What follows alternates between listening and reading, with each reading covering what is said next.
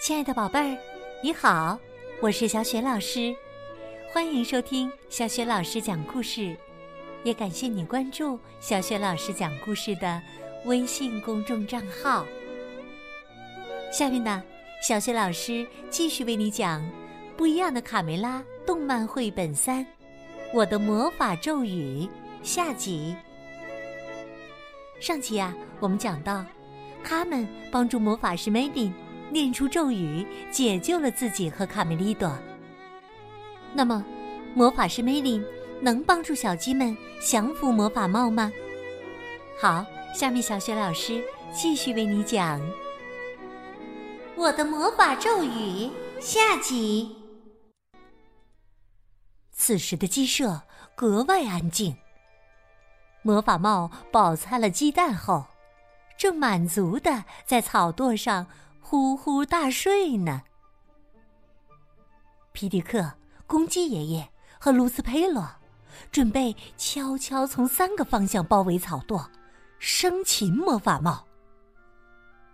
可是，他们的行动还没开始，就被从石柱后面窜出来的小胖墩儿和大嗓门打乱了。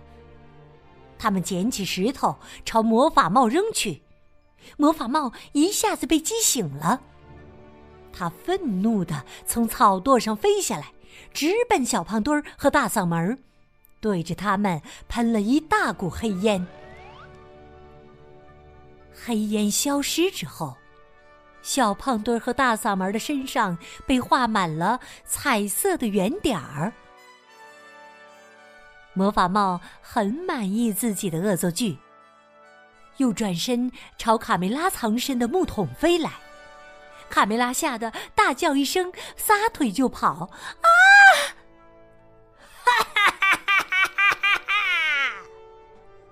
魔法帽一阵坏笑，朝卡梅拉喷了一股黑烟。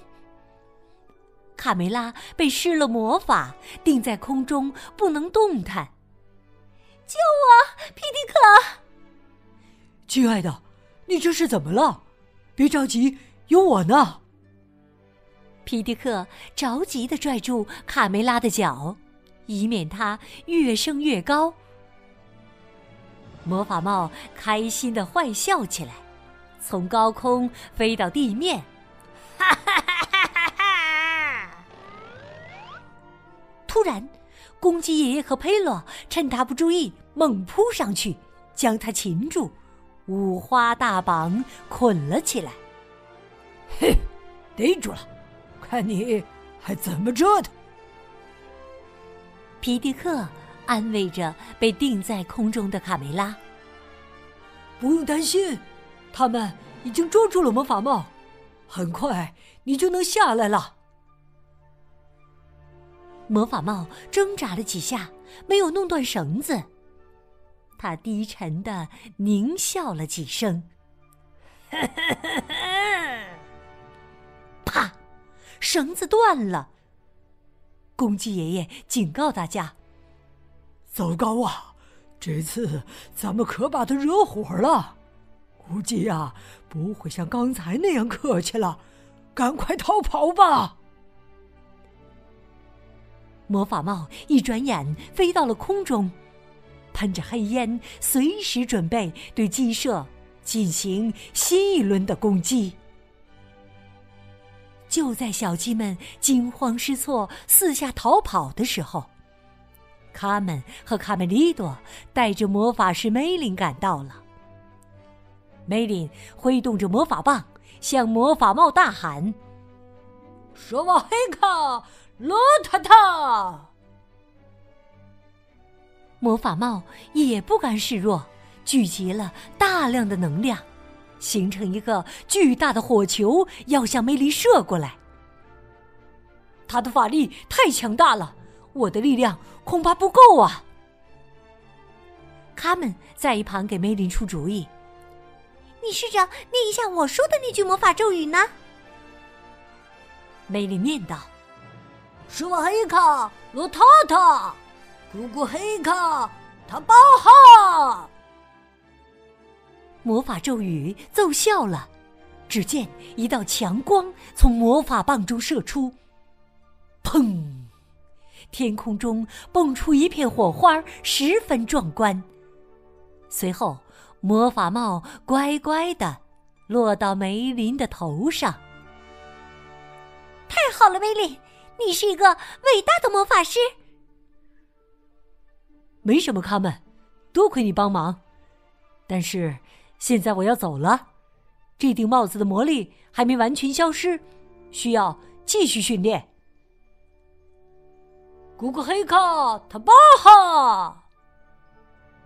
梅林念完咒语，就化作一束光，消失在天边了。母鸡们高兴的喊道：“哦，所有的鸡蛋都回来了，太好了！”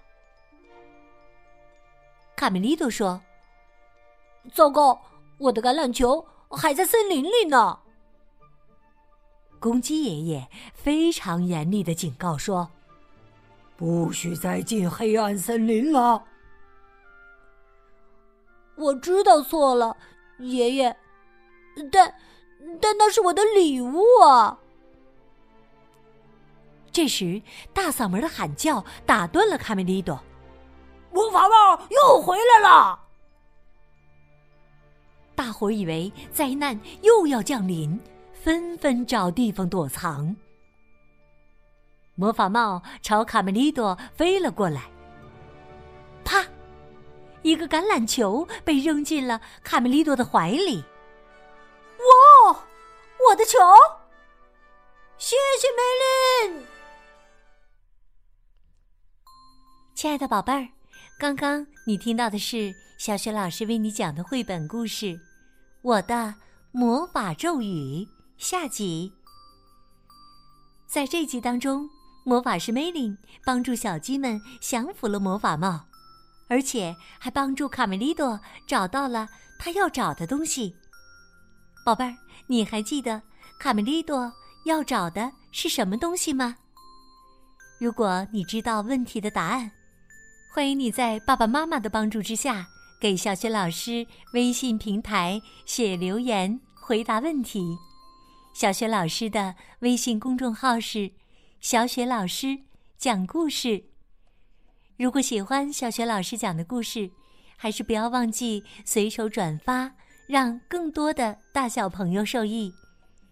也可以添加小雪老师为微信好友，更方便的参与小学老师组织的有关童书绘本的推荐和阅读活动。